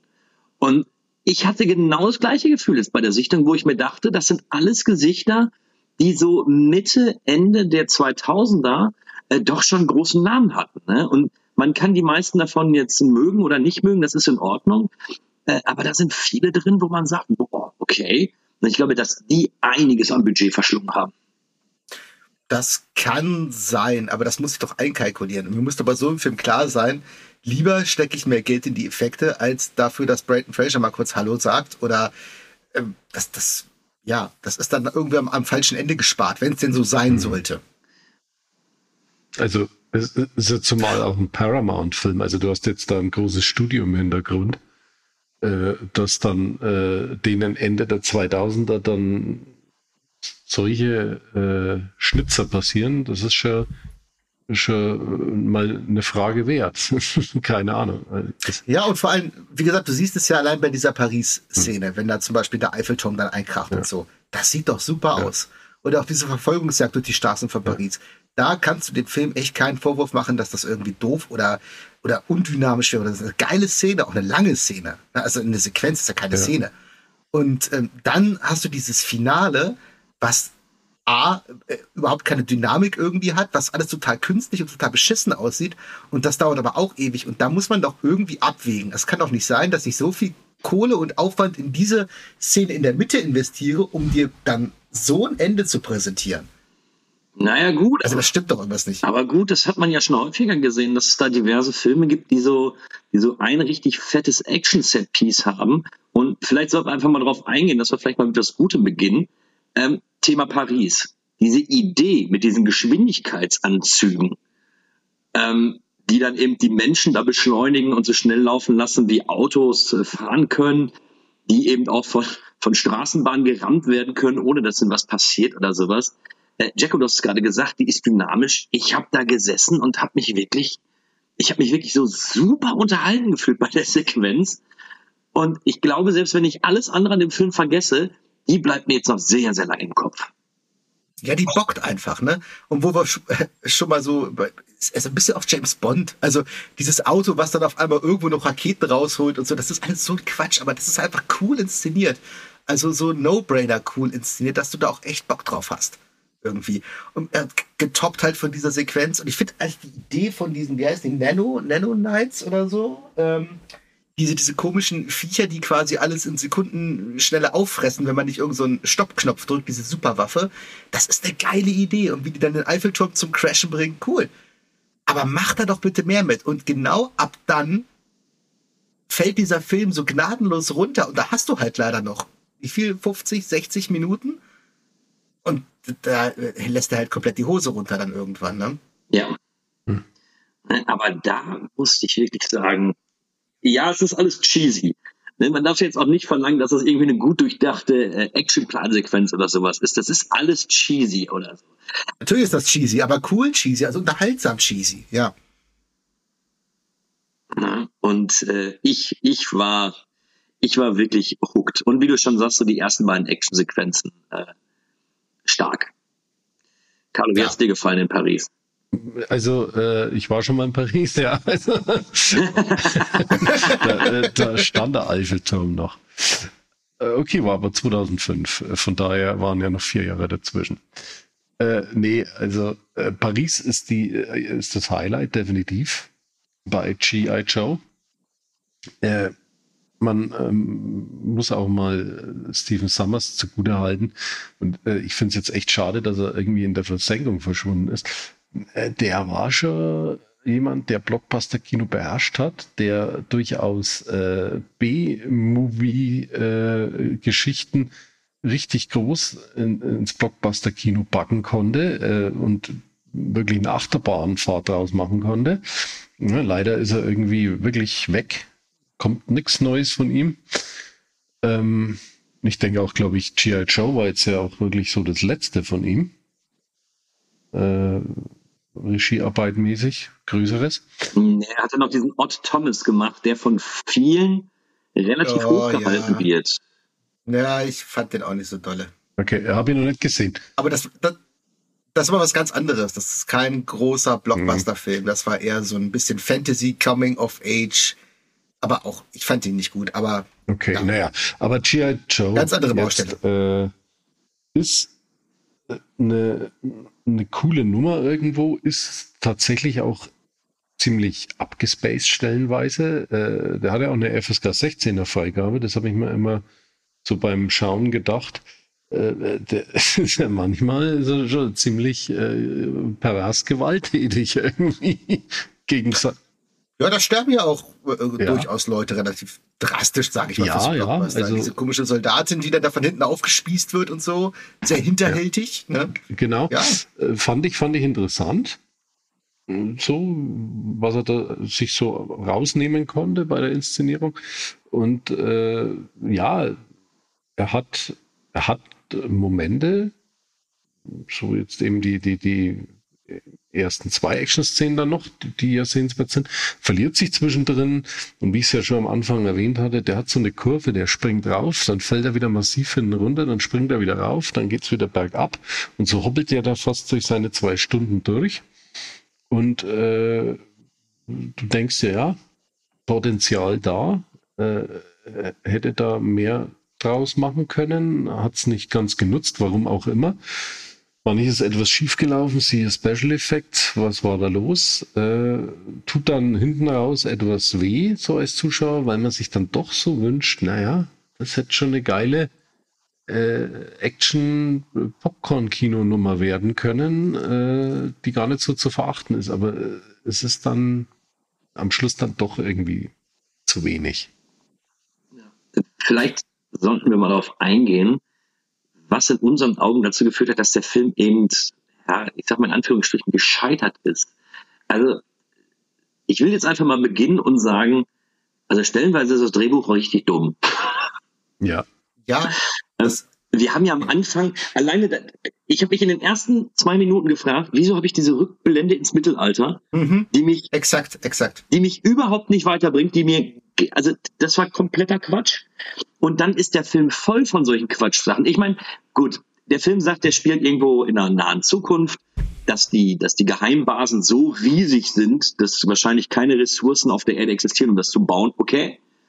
Äh, dass es da Nanomines gibt, die Metall auffressen. Okay, nehme ich auch hin. Und diese Geschwindigkeitsanzüge. Okay. Aber habt ihr da, ich habe mich so kaputt gelacht bei der Trainingssequenz, weil ja der Duke und der Weens heißt der, glaube ich, die werden doch trainiert, um ein G.I. Joe zu sein. Ähm, wenn der zeitliche Ablauf stimmt, haben die das in zwei Stunden gemacht. Und da ist der Film einfach so richtig offensichtlich dumm, was mir wirklich gar nichts zugesagt hat. Hm. Wie ging's dir da, Carlo? Ja, ja, ja, das sind, das sind dann wieder so, so Sachen und da kann ich bei solchen Filmen dann schon äh, wieder drüber hinwegsehen, weil ich sie ja eh nicht in, in so Realismusaspekten ernst nehmen kann. Das sollen sie ja gar nicht sein. Zeitliche Abfolge, klar. Wahrscheinlich äh, haben die echt nur zwei Stunden gebraucht, um äh, GI Joes zu werden, aber ist natürlich Quatsch, logisch. Äh, verschwende ich jetzt aber gar nicht so einen großen Gedanken dran. Es ist eher dann doch wieder, der Film kommt mir dann stellenweise zu lang vor. Wenn man hier und da etwas gekürzt hätte und den dann doch wenn kompakter gehalten hätte, auch mit seiner Action nochmal kompakter, dann wäre das echt eine rasante Nummer gewesen. Hätte trotzdem noch das erzählt, was er erzählen will und kann. Und äh, dann hätte das gleich anders ausgeguckt. Und natürlich halt jetzt auch wieder, sage ich, die Effekte, ähm, weil man ja doch eine große Studioproduktion hat und dann hast du halt immer solche Ausrutscher zwischendrin, so effektmäßig, die halt echt billig ausgucken und dann hast du wieder Paris und es schaut wieder toll aus, gut getimte Action und, und Explosionen und Effekte. Ist, ist einfach, ja, schade drum. Ne? Jago? Ja, also ich glaube, mit Logik braucht man bei dem Film nicht kommen und das ist mir auch völlig egal. Das ist wirklich absolut sekundär, ob das irgendwie logisch ist, nachvollziehbar. Das ist halt Quatschfilm, ist okay. Das große Problem, halt, neben dem, was wir angesprochen haben, A, die, die schwankende Qualität der Effekte und das Pacing-Problem, also dass du teilweise sehr wuchtige Action hast und hinten raus dann kaum noch, ist für mich ganz klar, was du ja auch gesagt hast, diese Anfangssequenz mit diesem Rückblick ins Mittelalter, was lange überhaupt keine Rolle spielt, bis kurz vor Schluss, wo dann eben dem, äh, dem Christopher Eccleston, also dem, dem äh, Oberschurken, was ich auch, auch ganz witzig finde, hat Christopher Eccleston, der Schauspieler, jemals eine, eine durch und durch gute Figur in einem Film gespielt? Ich glaube nicht. Wenn du den siehst, weißt du doch sofort, das ist der Böse. Egal, was der eigentlich äh, dir vorgaukeln will, du weißt, das ist der Oberschurke, weil der, der, der ist es einfach immer. Und äh, bis kurz vor Schluss wird ja dann erst diese Maske wieder relevant, die sein Vorfahr im 17. Jahrhundert da aufgenagelt bekommen hat. Und das ist so ein Paradebeispiel dafür, was in dem Film eigentlich falsch läuft. Der wirft ganz, ganz viele Figuren da rein. Ne? Also auch den, den, den Doktor, also quasi den Bruder von, äh, ähm, von Channing Tatums ähm, geliebten hier Sienna Miller und ähm, was der eigentlich da treibt mit seinen Experimenten und warum ist Sienna Miller so, wie sie ist. Und er macht da so ganz viele Fässer auf, aber er macht, erzählt nichts zu Ende. Ja. Es werden so ganz viele Sachen reingeschmissen und die an sich interessant sein könnten, aber er, es, er erzählt es einfach nicht zu Ende. Und am Ende kommt das so ein bisschen hasch hasch, dann gibt er diese Maske noch auf und dann werden sie aber gefangen genommen und dann so, ja, jetzt wartet mal auf den zweiten Teil, der kommt bestimmt bald und wird super. Und dann ist das vorbei. Und das ist scheiße. Weil dann gehst du aus dem Kino raus und denkst dir, ja, schade, hätte ich eigentlich gern gesehen, was da noch so passiert mit diesen ganzen Sachen, aber habe ich nicht bekommen. Das, das habe ich mir auch geschrieben, äh, aufgeschrieben, dass die unfassbar viele Fässer aufmachen. Und dann, als du noch die ganzen Ja. Rückblenden bekommst und hier noch irgendwelche Informationen und darauf musst du noch achten und deswegen mögen sich die beiden nicht. Und das ist aber auch noch Oder- passiert. Äh, der verrennt sich komplett. Also ich glaube, Genau, der verrennt sich. Und auch die beiden Brüder, diese beiden Ninjas, ne? Ja. Snake Eye und ich habe vergessen, wie der andere heißt. Storm. Das wird zwar, ah, genau. Das wird ja auch in Rückblenden gezeigt, aber auch das, ich meine, ich glaube, es gab ja dann irgendwann dieses Prequel, wo das dann auch noch mal ein bisschen mehr Ja. durchgekaut wurde, aber das ist auch wieder so ein Ding. Das, das, das reicht schon fast, um einen eigenen Film zu tragen. Da wird alles so reingeballert und nichts wird fertig erzählt. also wahrscheinlich Und das ist am eher, Ende wie des Tages Carlo, enttäuschend. wahrscheinlich eher wie Carlo sagt, einfach ein bisschen viel rauskürzen und dann hättest du so einen schönen knackigen 90 Minuten. Ich glaube, das wäre besser gewesen. Auf alle Fälle. Ja, also wie gesagt, der tut sich keinen Gefallen damit, dass der da so viel reinstopft und äh, aber damit nicht umgehen kann. G ganz eindeutig. Und dass er dann eben auch so abfällt, nachdem die erste Hälfte von seinen Action-Szenen eigentlich ziemlich gut aufgebaut ist. Ich, ma ich mag es ja immer, wenn, wenn sich ein Film in solchen Action-Sequenzen steigert. Weil es ist halt fatal, wenn du am Anfang dein Pulver verschießt und hinten nicht mehr weißt, was du noch machen sollst. Und steht langsam fünf. krieg- Äh, Über den reden wir gar nicht, weil der ist komplett scheiße. Aber ähm, das Ding ist halt, ein guter Actionfilm sollte sich natürlich von Anfang an irgendwie Action haben, aber das sollte sich ja kontinuierlich steigern. Im Idealfall hast du im Finale die, die große Bambule. Manche haben es halt auch schon, dass sie ihr Highlight irgendwo in der Mitte oder nach drei Vierteln haben. Das passiert auch schon mal. Aber hier kackt er so komplett nach hinten ab. Bis zur Mitte baut das gut auf und dann ist komplett Feierabend. Und das ist so enttäuschend, weil man ja eine gewisse Erwartungshaltung dann auch hat. Also mich hat der Film komplett überrascht bis dahin und dachte, ach ja, gut, jetzt, jetzt bin ich drin und dann war ich auch ganz schnell wieder raus. Und dann, dann überwiegt die Enttäuschung einfach. Dann ist es auch egal, wie vernünftig das vorher war. Weil der dich am Ende so enttäuscht und ähm, ja, das, das, das bleibt irgendwo hängen am Ende. Ähm, Carlo, was ich dich mal fragen wollte. Ich habe mir den Schluss angeguckt und ich fand das mit den U-Booten stinkt, also ich fand wirklich scheiße. So, das hat mir so überhaupt nicht gefallen, weil das für mich, äh, wie Jacko schon sagte, so das komplette Tempo rausgenommen hat. Lieber mehr One-on-One-Fights, äh, vielleicht nochmal wirklich so durchgeknallte Actionsequenzen. Aber diese U-Boot-Jagd hat mich voll und ganz rausgehauen. Wie ging's dir dabei? Konnte dich das denn noch unterhalten? Hm. Nee, da ist wieder dieser, dieser uralte Fehler gemacht worden, äh, dass man im Finale äh, dann eben die Bremse irgendwie reingehauen hat. Ich, das ist, was ich auch vielen neuen Filmen äh, immer massiv ankreide, ist, dass zum Schluss es gibt äh, zwischen dem Oberbösewicht und, und den Helden gibt es keine äh, Face-to-Face-Fights mehr. Und hier auch. Also äh, ich hätte da noch mal so eine ordentliche Fight-Sequenz oder irgendwas äh, echt mehr gern gesehen als diese U-Boot-Geschichte. Ähm, und gut, die, diesen Fehler machen mehr Filme, machen mehr Fantasy-Action-Filme. Können wir jetzt ja ein paar noch aufzählen, ist aber jetzt völlig wurscht. Äh, und das ist auch bei G.I. Joe einfach so. Der Schluss, da, da hätte noch mal ordentlich so ein Fight hergemusst, so face to face und nicht so eine Verfolgungsjagd Mhm. irgendwie. Ja, hast du recht. Also die verfallen zu dem Irrglauben, dass das spektakulärer sei. Mhm. Ja, aber wie du schon sagst, gut gegen böse, einfach so Phantomkommando, äh, äh, Endfight, Ja, Ali ja. gegen den, den Village People geiler. die- das ist geil, Video, so, ne? Videospielprinzip, der Endgegner kommt im allerletzten Level. Ja, ja, genau, genau. Dann ist Schluss. Viel, viel besser, auf jeden Fall. Aber das ist, glaube ich, dieser Irrglaube, wir müssen da jetzt nochmal richtig mit CGI und großen Effekten draufballern. Und wenn die dann halt auch dazu noch so aussehen, hast du halt völlig verloren. Ja, also das hat für mich, und das nimmt ja auch so viel Zeit in Anspruch da in der Arktis, ne? Ja, Wahnsinn. Und äh, ich finde halt auch, dass der Film genau den gleichen Fehler macht wie zum Beispiel beim ersten X-Men. Damals. Den fand ich ja auch ziemlich cool und dann hat er dieses Ende, was sehr abrupt endet, aber mit dem klaren Verweis, ja, ja, da kommt jetzt gleich noch ein zweiter Teil und dann geht's ja erst richtig los. Und das macht G.I. Joe ja genauso, weil der am Ende dann nochmal, ja, dann im Prinzip erst ähm, den, den, die beiden Antagonisten, also den Professor und dann den, wer ist der, Mars, ne? ähm, die dann ja erst so wirklich super Schurken werden, dessen dann ist der Film auf einmal vorbei, weil dann werden sie gefangen genommen. Und alles wartet dann auf den zweiten Teil. Und das ist irgendwie immer ein Scheißende. Ja, gut. Also ich würde es eventuell noch, obwohl ich das damit nicht gut reden möchte, aber das will ich der Zeit zuschreiben, weil wie du sagst, diese äh, Comic-Verfilmung kam immer mehr und mehr in Mode in der Zeit, ne? Und die haben häufig damit gearbeitet.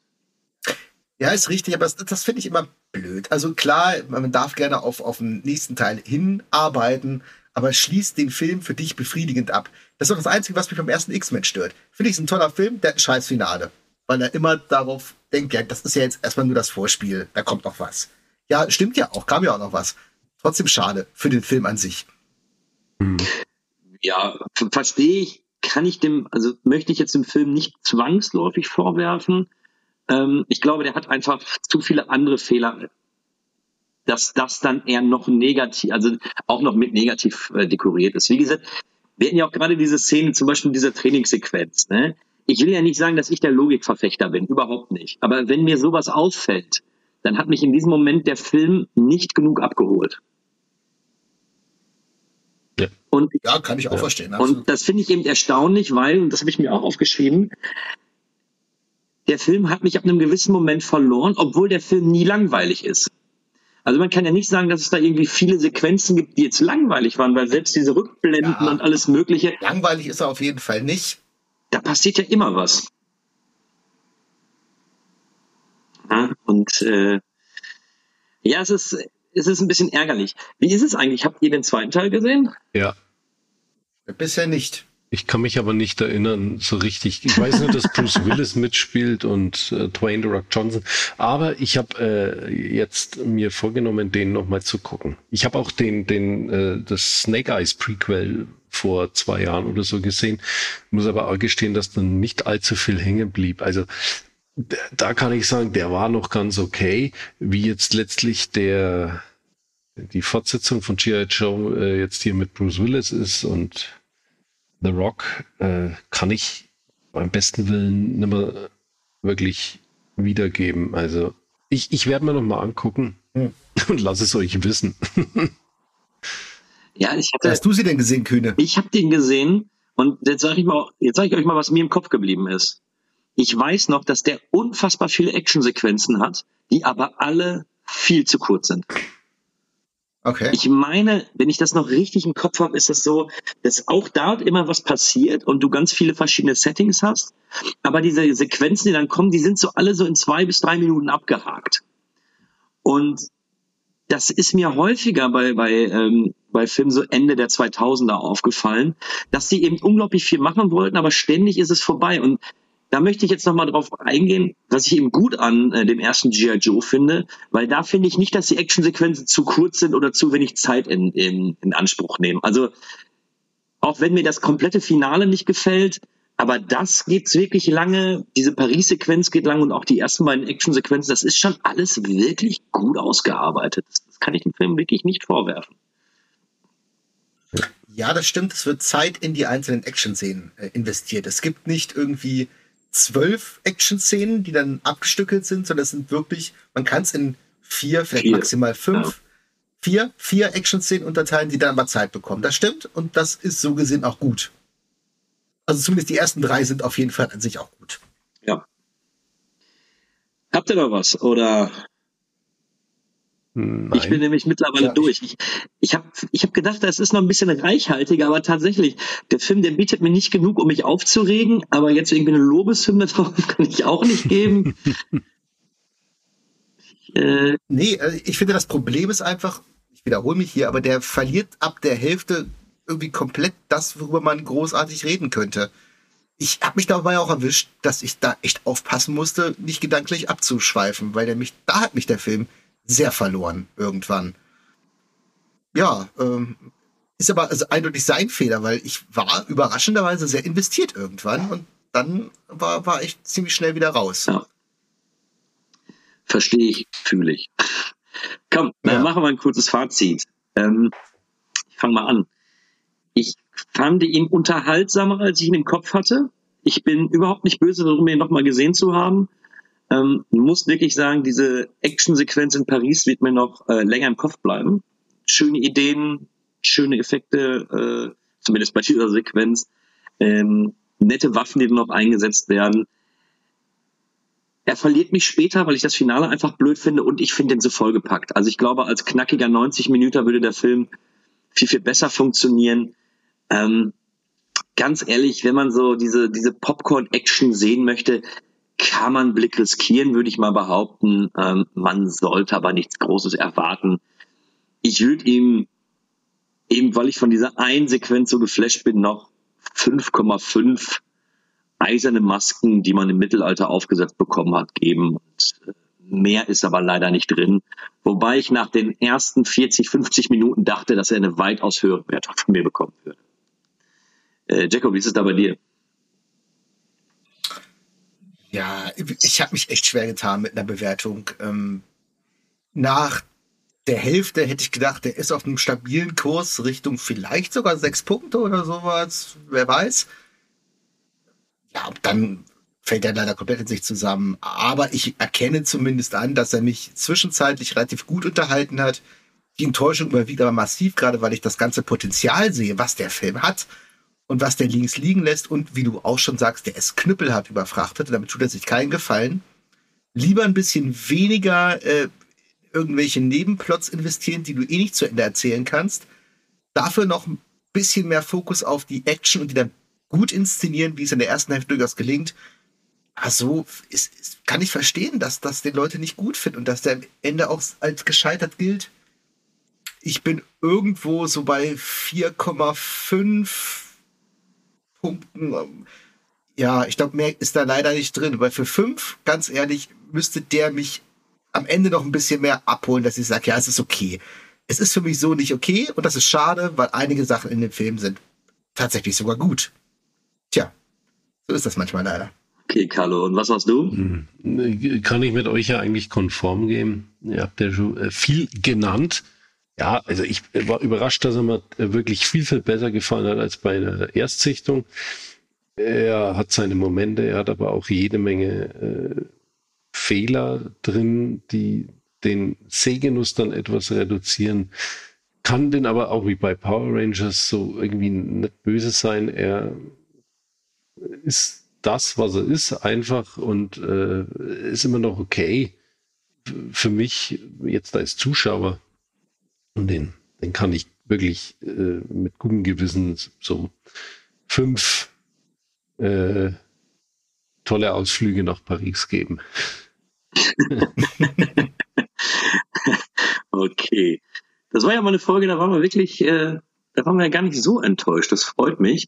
Ich bin gespannt, wie es beim nächsten Mal wird, denn als kleinen Ausblick, wir werden mal wieder in den Bereich Horror gehen. Wir gehen in den Bereich Tierhorror und wir werden über kleine, schleimige Kriechviecher sprechen. Ich habe äh, wirklich. Ja, aber schon viel verraten hier. Naja. ja, da gibt's ja einige. Also das, das, äh, ich glaube, die Titel sind nicht ganz so bekannt. Die kennt, glaube ich, nicht jeder. Das mag sein, ja. Ich habe auf jeden Fall ziemlich Bock drauf. Ähm, es hat mir dieses Mal auch wieder sehr, sehr viel Spaß gemacht. Ich freue mich auf die nächste Aufnahme. Mir bleibt noch zu sagen, Movie Break findet ihr auf Spotify, auf dieser, auf ganz, ganz vielen anderen Dingen. Aber wenn ihr uns hört, habt ihr uns gefunden. Ihr könnt uns auf Facebook folgen, auf Instagram. Ihr könnt auf Discord zu uns stoßen. Äh, warum? Weil wir es verdient haben. Und wenn euch gefällt, was ihr hört, lasst uns auch einfach gerne eine positive Bewertung bei Spotify da oder folgt uns auf Spotify. Das hilft uns immer weiter. Mir bleibt zu sagen, danke fürs Zuhören. Dann als nächstes darf sich der Jacko verabschieden und zum Schluss der gute Carlo. Bis bald. Ciao. Ja, äh, merci beaucoup, wie man in Paris sagt. Ähm, von daher hat mir sehr viel Spaß gemacht wieder, ähm, auch wenn ich jetzt Power Rangers gucken musste, aber ich habe bald mal wieder eine Bildungslücke geschlossen, ist ja auch nicht so verkehrt. Ne? Dieser Cast hat ja auch einen Bildungsauftrag, auch für mich persönlich. ähm, ja, und ich freue mich auch äh, sehr, sehr doll auf die nächste Ausgabe, weil das wird, glaube ich, sehr, ähm, ja, äh, schleimig, ertragreich und ähm, eiweißhaltig. Könnte spannend werden. Ja, äh, vielen Dank fürs Zuhören und äh, bis zum nächsten Mal. Ciao, ciao. Ja, also war auch wieder eine schöne Runde mit euch zwei. Herzlichen Dank. Äh, freue mich auch schon aufs nächste Mal. Ich bedanke mich da draußen äh, bei unseren Hörern natürlich fürs Zuhören wieder und äh, freue mich auf die nächste Runde mit euch. Und ja, da bleibt mir nichts weiter noch äh, zu sagen als Go Go Power Rangers.